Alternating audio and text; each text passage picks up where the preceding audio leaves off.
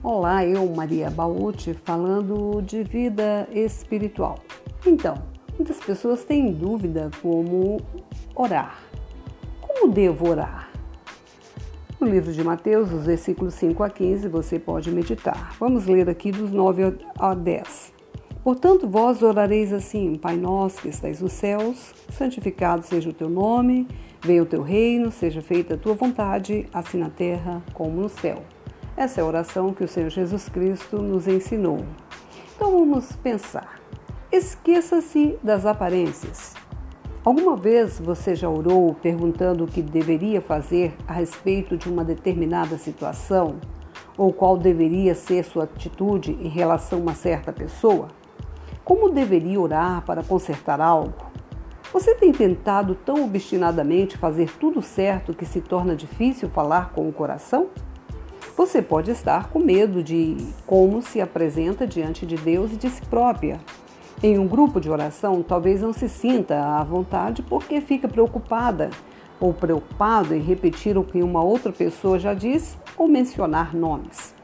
Esse desconforto com relação às aparências pode impedir que você se relacione com Deus e nenhuma conversa é natural se você estiver constantemente preocupado em fazer da forma certa. Por isso, é tão importante não ter esta preocupação diante do Senhor.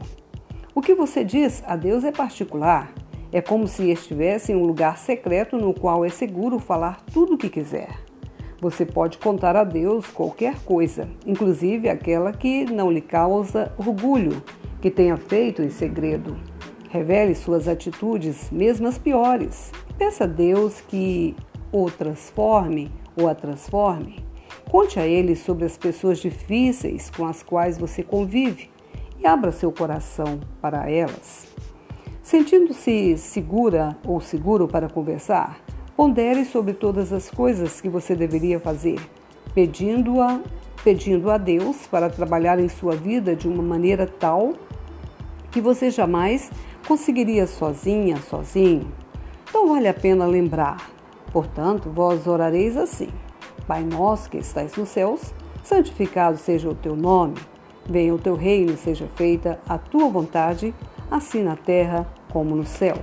O Senhor nos ensinou, e quando orares, não seja como os hipócritas, pois se comprazem em orar em pé nas sinagogas e às esquinas das ruas para serem vistos pelos homens. Em verdade vos digo que já receberam o seu galardão. Mas tu, quando orares, entra no teu aposento, e fechando a tua porta, ora teu pai que está em secreto. E teu pai que vem em secreto te recompensará publicamente. Né? E orando, não useis de vãs repetições como gentios, porque eles pensam que por muito falarem serão ouvidos. Hoje nós temos a oportunidade, pelo Espírito do Senhor, de orar em todo tempo, em todo lugar. Não necessariamente dentro do nosso quarto, mas em espírito. Aleluia. Então fica hoje para nossa meditação um desafio. Da próxima vez que você começar a se sentir desconfortável, quando tiver de orar em público, lembre-se de que a oração é uma conversa com Deus. Que Deus te abençoe, que essa meditação seja para o dia de hoje em todas as questões que você está vivendo. Ok?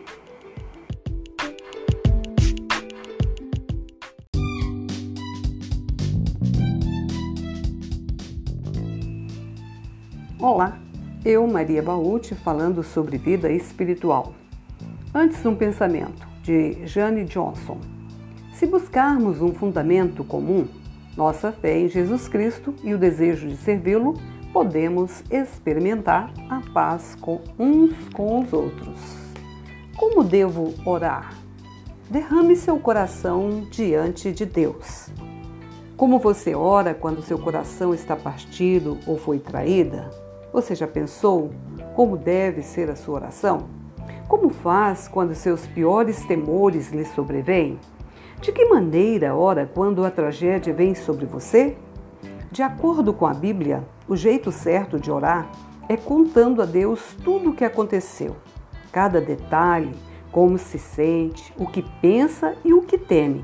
Talvez você acredite que só poderá se aproximar de Deus se sua fé for perfeita. Mas a Bíblia traz muitos exemplos de pessoas que derramaram a dor, a amargura, a confusão, o sofrimento, a angústia e a depressão diante de Deus. Na passagem de Lamentações 5,19, diz assim: Tu, Senhor, permaneces eternamente, e o teu trono subsiste de geração em geração. Por que te esquecerias de nós para sempre? Por que nos desampararia por tanto tempo? Converte-nos a ti, Senhor, e seremos convertidos. Renova os nossos dias como dantes. Esta palavra é uma palavra do Senhor, não é? é? Nessa lamentação, o povo de Jerusalém contou como se sentiu sendo conquistado pelo inimigo. O autor do livro discorreu com detalhes sobre as dificuldades, o caos financeiro, a dor física e emocional a humilhação, a injustiça, os perigos e as doenças. Descreveu a tristeza e a desolação de não ter um líder, de não possuir um futuro, de não ter mais música em seu viver, literal e simbolicamente falando. Não foi nos últimos versos que o autor começou a, focalizar-se na natureza de Deus e a súplica por ajuda. Quando você orar, não se apresse em mostrar seus sentimentos antes de estar concentrada no Senhor. É difícil se concentrar adequadamente em Deus antes de delinear sua experiência para Ele. Só depois de fazer isso é que você deve derramar seu coração.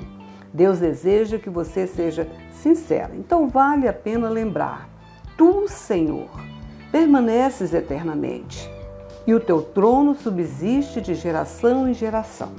Converte-nos a ti, Senhor e seremos convertidos. Renova os nossos dias como dantes. Então, para hoje, queridos, um desafio. Quando foi a última vez que você derramou o seu coração diante de Deus? Por que não faz isso hoje? Faça as suas orações diante do Senhor. Creia que Ele é o Deus Todo-Poderoso, que renova os seus dias como dantes. Se houve alguma coisa que entristeceu, abalou, não é? Trouxe um caos, trouxe uma crise para a sua vida, você pode buscá-lo agora. Agora mesmo aí onde você está, na escuta. Deus é onipresente. Ele está em todos os lugares e ele é onipotente e ele vai responder à sua questão. Que Deus te abençoe.